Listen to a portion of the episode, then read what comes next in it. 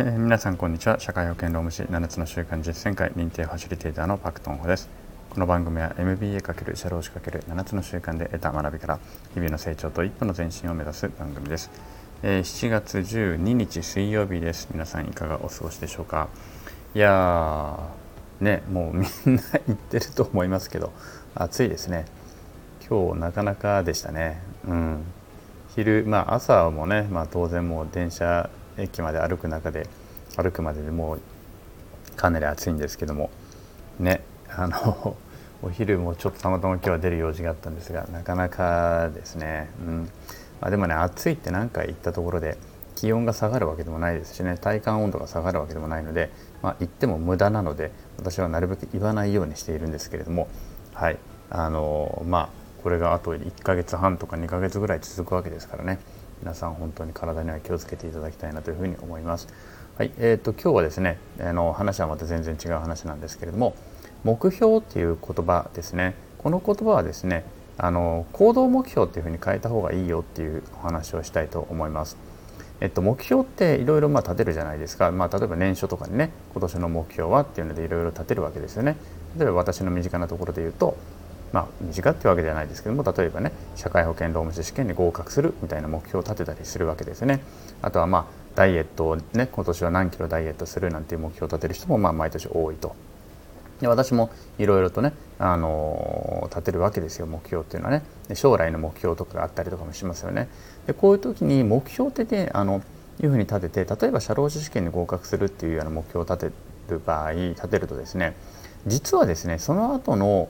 具体的な行動まで落とし込めないっていうことがねあの少なからずあったりすると思うんですね。まあ、ダイエットも同じですね今年は5キロダイエットするって言って目標を立てたとします。でどうするっていうところまで具体的に落とせている人っていうのはあんまりいないんじゃないかなと思うんですよねだから終わってみると結局今年もなんか目標を立てたけどいつの間にか忘れちゃってたよねとかまあダメだったよねっていうことがあると思うんですよなのであの目標っていうその立て方自体をちょっと、ね、皆さん皆さんというかねできてない人は変えてやられた方がいいのかなというふうに思います。目標というのはあくまでも行動目標ということにね変えるべきだと思うんですよ。行動目標ね。自分の行動の目標というのを目標あの目標にした方がいいですよという話ですよね。つまり、えー、今日何をするとかね何時間勉強するとかまあ、1年間で例えば私の場合だと社労士試験やった時は1日1,000時間の勉強時間っていうのが目標だったんです。だから1日1,000時間勉強するためには1日にまあ2時間から3時間の勉強しなきゃいけないねっていうのがまあ落とし込めるわけですよね。でそのためにはじゃあ朝1時間夜に1時間電車の中で1時間みたいな感じかなとかねそういう感じで具体的に目標を行動目標をどんどんどんどん落とし込んでいくことができる具体的な行動になってくるわけですね。でこれが例えば社労士試験合格とか例えばテスト何点とかね何位以上に入るとかっていうとこれ相手があることなので一応目,、まあ、目標として間違言い方としては間違っていないんですけれども相手がいることとか環境によって左右されることを目標にしてしまうとどうなるかなんか分かりゃしないわけじゃないですか。自分が100点取ってもみんな100点だったら1位にまあ1位その場合は1位か。ね その場合は1位なんだけども例えば自分が99点取って周り全員100点だったら自分はビリなわけですよね。なので周りに左右されてしまう目標とか環境に左右されてしまう目標っていうのはあのちょっと変えた方がいい考え直した方がいい。常に目標は行動目標にする方がいいということです。じゃあ社労士試験に例えば社労士試験に合格するとかダイエット5キロダイエットするっていうのはじゃあ何て言うのっていうとこれはですね目的地と言ってください、まあ、言ってくださいって別にあのあのなんかね私が別に先生でも何でもないんですけれども目的地っていうといいですよって話です。目的地が社労士試験合格とかダイエット5キロダイエットとかだと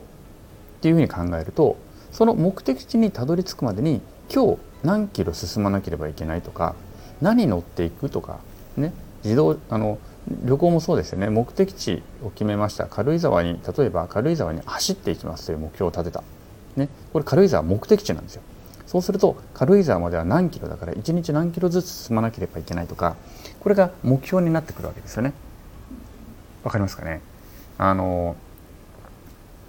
日頃一般的に目標と言われているものを目標としてまま作って使ってしまうと意外とその後の行動に落とし込めないのでそれは目標ではなくて目的地なんです。行きたい場所なんです自分が。行きたい場所見たい世界なんですよ。だからそのための行動目標を立てていくということですね。行動目標っていうのは他人に左右されるものではなくて自分が何自分が行動すればそれで済む話。これが行動目標です。自分次第でできること。これが行動目標になるわけです。でこれを一個一個一日一日達成していくことによって結果的にこの目的地にたどり着けることになるということですよね。もちろん例えば試験であれば目的地にはねもちろんあの試験